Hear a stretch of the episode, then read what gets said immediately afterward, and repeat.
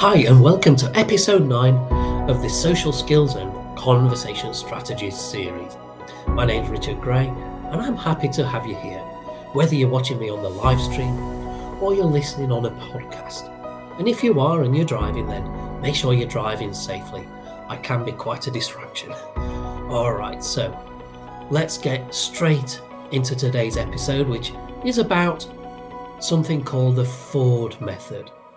Now, what is the Ford method and what context can we use it in?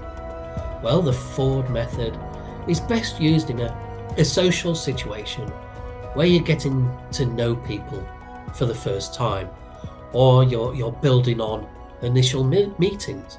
So, the Ford method is a way of putting different topics and categories into your mind, which you can pull out and use to start a new conversation or with a little preparation to respond to questions on those categories. So, the Ford method in that sense then is what you'd say is a memory technique. It's called an anacronym if you're not familiar with the term. Each letter of Ford represents one topic, one category that you can talk about. And that's what we're going to explore those four topics and how you put them in your mind to remember them. Now, personally, I'm going to put my cards on the table here and say that I'm, I'm not a fan of this memory technique of creating acronyms because quite often the words, the topics, or whatever you're using it for, they can get tortured a little bit in order to fit them in to a word, such as Ford, for instance. And you're going to see that as we go along, and I'm going to point that out to you when I come to the relevant part. Now, apart from that, I don't believe acronyms are good, are a good way of remembering something. But that's from a personal perspective, and you might be different. You might find it easy to remember if you've got an acronym. Now, a long time ago, I used to work for a very large company. I was a field engineer, and they loved acronyms. They used acronyms for everything for safety procedures, for work procedures, everything. And so whatever it was you was doing, whether it was getting into a vehicle or stopping a vehicle and getting out, there was an acronym procedure for it. You would stop, you would put the handbrake on, you'd put the gear into neutral, etc. You'd turn the wheel into the curb. And they created acronyms out of this so that you could remember the procedure. So I bet if you went to that company and you asked all the engineers, all the thousands of engineers that work for that company, and if they could remember what these acronyms stand for and they actually use them, then I bet you 95% would say, no, I don't remember what this acronym stands for, or I don't use it, I don't think about it. Um, so, for that reason, I don't like acronyms. They're not a good way of remembering. However, it is one way of remembering something. So let's, without further prevarication, let's get straight into the Ford method. So F is the first one, and F stands for family, which is very reasonable. Family is a great topic, or it's a natural topic in a getting to know you context, like on a first date. Asking somebody about their family, how many brothers and sisters they've got, etc. It's a natural topic to explore when you're getting to know somebody and learn about them and find out if you've got things in common and whether it's going to be worth going on a second date or whether you're just two different people and hey, let's just have a great meal if you're in a restaurant and then we'll go our separate ways. So, family is a natural topic in this context, another context as well to explore as a topic. Now, if you're a certain person that tends to get anxious in such situations when the spotlight is on and you you get that whole brain fog coming in and your mind goes blank. So the purpose of the Ford method is that you've got these four topics in your mind and you're in that situation and you're panicking you're thinking well what can i say? What can i talk about? What topic can i introduce? And your mind has got no responses for you and then you remember ah the ford method. What did the f stand for? Family okay, let's let's ask the other person how many brothers and sisters have they got, or what what are their names, what do they do for a living, etc. and you get into exploring the topic of families. And of course, you've got to be prepared to be asked about your family too. So that's the F. Now is the O, which stands for occupation. So it's that old question what do you do for a living? What's your job? And you've got to be a little bit sensitive here if you're the one asking the question, because a lot of people don't like this topic. They don't like talking about the job. Perhaps because they're in a job that doesn't fit with their talents or their skill set. And they're just doing the job for whatever reason, whether it's just to pay the bills or because they're stuttering, they're studying, they're not stuttering, they're studying for another job during the day. And maybe they're doing this during the night to pay their bills and to pay for their college tuition fees. So there's many different contexts that they may be doing a job that they don't enjoy and they may certainly not want to talk about it. And maybe that's the case for you. I mean, it's certainly been the case for me in the past, to the extent that I've even avoided social situations just in case I get asked that question, which seems to be a very common topic that people naturally like to ask about. What do you do for a living? What do you do? And then you freeze because you've been asked something and you're too polite to say, No, I'm not going to tell you. But at the same time, you don't want to answer the question. So if that's you, then you could say, Well, this is what I do for a living. However, I'm only doing it for the moment to pay the bills while I'm studying or while I'm working my way towards this job or this career. And then you could shift their attention onto that future goal, that future career that you're aiming towards, and, and talk about that instead and why you want to do that job. And, and, and just shift the attention away from the current job. Or you could say, well, I've, i took this job um, to learn, not to earn. Some people do that.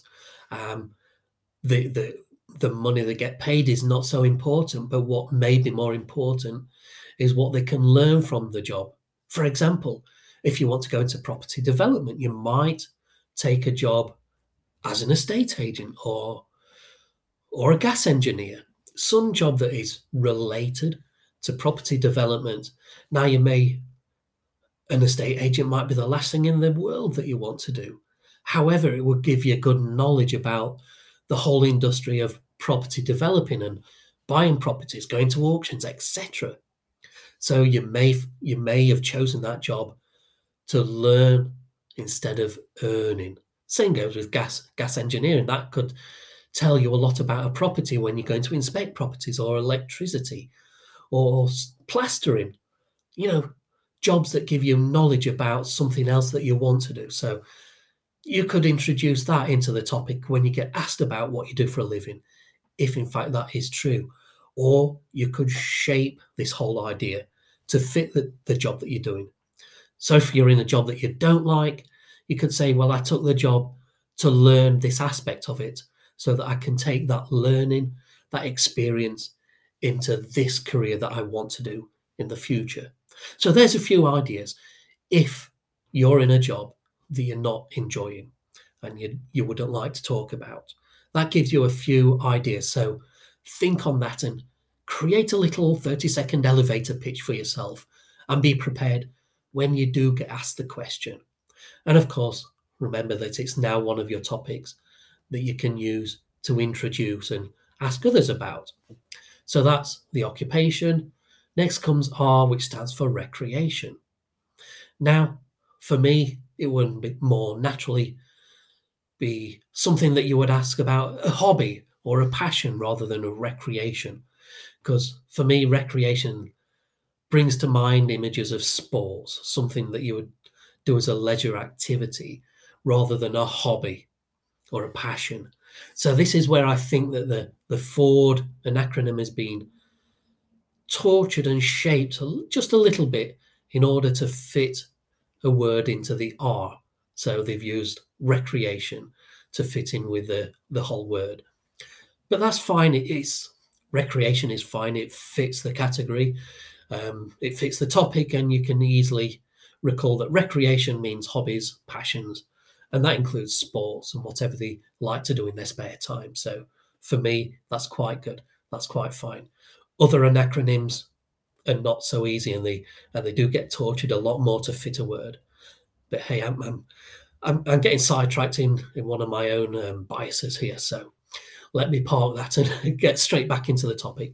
So, R for recreation. So, this is a great topic for connecting with people on because if you ask somebody what their hobby is or what their passion is, and they indeed have a hobby or a passion, maybe they enjoy football, and you ask them about it and they say, God, yeah, I love football, play it on Sundays.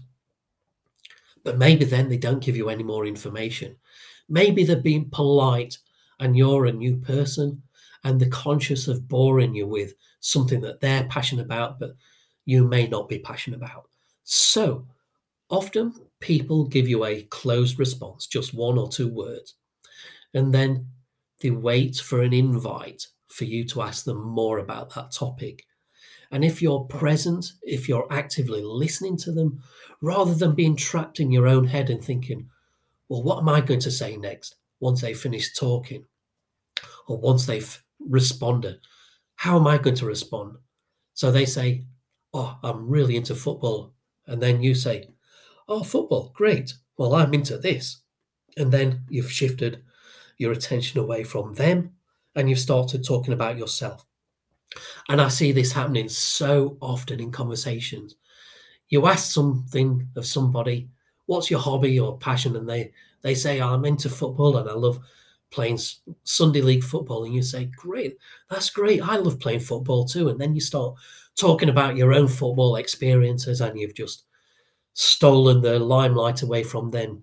You've shone the spotlight on them for a moment and then you've taken it away.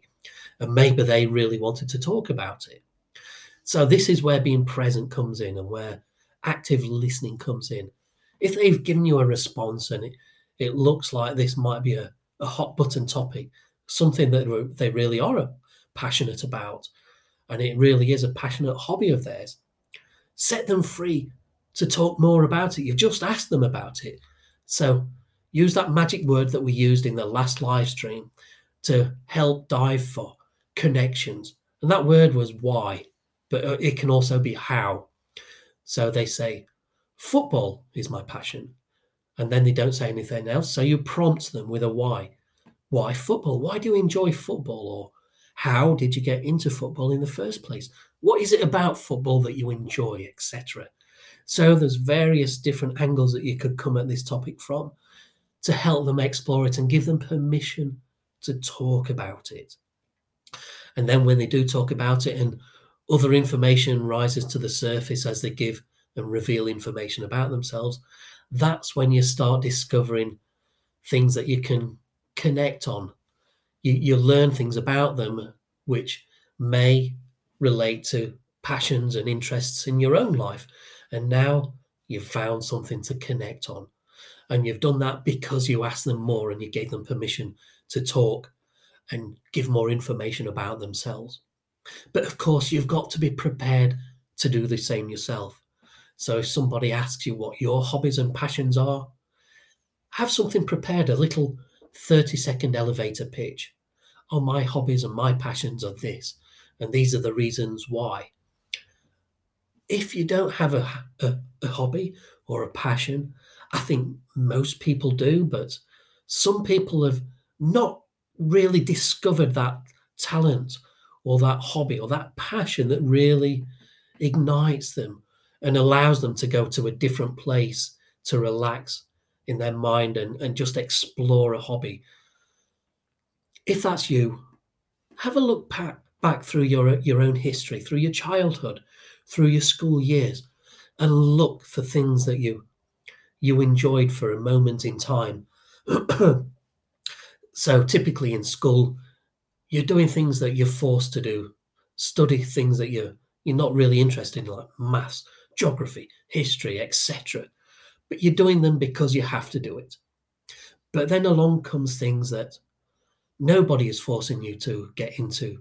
Nobody is forcing you to pursue and, and, and learn more about. You're doing it because you're motivated by it, because you enjoy it, and something resonates inside you that makes you enjoy this topic. Now, for me, I, have got several of these flashpoints in my own past. One was um, fighting fantasy books.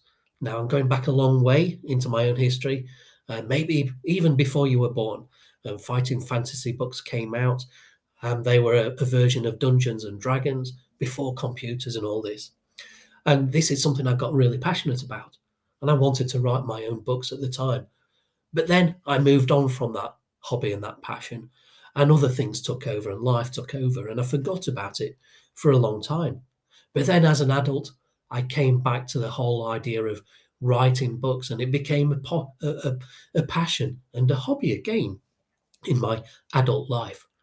So if you don't have those hobbies and passions right now, look back into your own past and remember those things that ignited you for a moment in time in your past and made your soul vibrate that you maybe forgot about and you moved on from them. Rediscover them and maybe bring them back into the present and relearn them and make them into a hobby. And, and maybe that can be your hobby or your passion going forward, at least for a little while.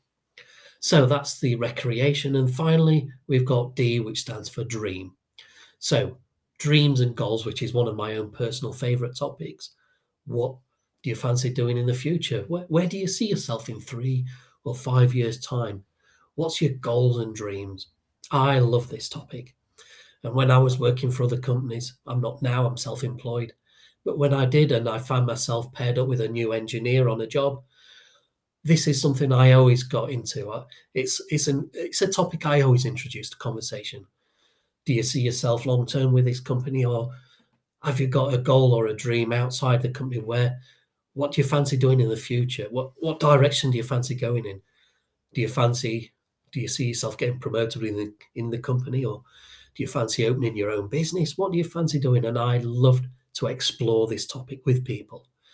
And this is how I found connections with people, those particularly that wanted to start their own business in the future, as I did when I was working for a company. I always dreamed of having my own business. And I always looked for that in other people so that I could connect with them on that level of dreams and goals. But of course, people's dreams and goals can also be family orientated. Maybe they want to get married and have children. Maybe that's their dream and goal for the future. And they're very happy in the job that they're doing at that moment in time because it gives them an income and it gives them security. And maybe they've got a good job or career and they're happy with that. So, also, people have dreams, most of us do, but quite often they're vague and they've not really thought them through and, and really clarified those goals and dreams. Maybe life has taken over and they don't have time for it, or it's they feel that it's not really something that's achievable. So they've put it to the back of their mind, and that dream is now gathering dust. And maybe that's the case, and maybe you can help them to bring it back out to the surface and you can help them clarify it. Maybe they want a dog grooming business, for instance. Maybe they're really into animals. Maybe they want to be a vet or they just really like dogs and they would like their own business um, as a dog walker or a dog groomer, or they'd like to own their own kennels and look after dogs in some capacity. Maybe that's their dream. Maybe you have some related experience or knowledge that you could share with them, which would help them to move towards their goal or their dream or to reignite their passion and help them see that maybe it's not so far out of their reach as they thought it was. So maybe there's a rich vein of conversation to be had here once you really explore the topic. So that's it in a nutshell the Ford method. So to, to uh, recap, so you've got F for family, O for occupation, R for recreation, and then D for dreams, dreams and goals. So park that in your memory, the acronym of FORD. So now, you, when you are in a social context and your mind is going blank, remember the Ford method. Ah, the Ford. Now I can think of a topic to introduce into conversation or to start a conversation with. I'm going to ask somebody about their job, what they do for a living, or their family. The dreams and goals is maybe not the best conversation opener. Maybe you need to warm the conversation up a little bit to get to that point where you can talk about goals and dreams and and you can start start talking about deeper stuff once you've gained a little familiarity with the other person. So that's the Ford method. And that's, in a nutshell, today's live stream, the Ford method. So if you enjoyed that and you would like to listen to previous live streams, or you want notifications about what live stream topic is coming next, or you'd like to explore our workshops, which are essentially conversation strategy accelerators or social skills accelerators. Um, the next one coming out is 10 topics in your pocket, which really takes the Ford method 10 levels up. It's, it's one that I've designed myself, and it will be well worth your while going on that workshop because it really will accelerate your own social skills development if you are on that personal development journey. If that's the case, go to lifeconfident.com forward, stra- uh, forward slash live stream and you can see this live stream or the next live stream coming up. And there's also a form on there which you can sign up to get all the bonuses and all the back catalogue of live streams and information relating to future live streams, PDFs that go with live streams, and also information about the conversational super strategy workshops. As I said, the next one is 10 topics in your pocket. And it is well worth your attention to that topic. And I think that's enough self promotion from me. And I'm going to say bye for now. And I'm looking forward to see you, seeing you on the next live stream or, or to talking to you on the next uh, podcast. Thanks and.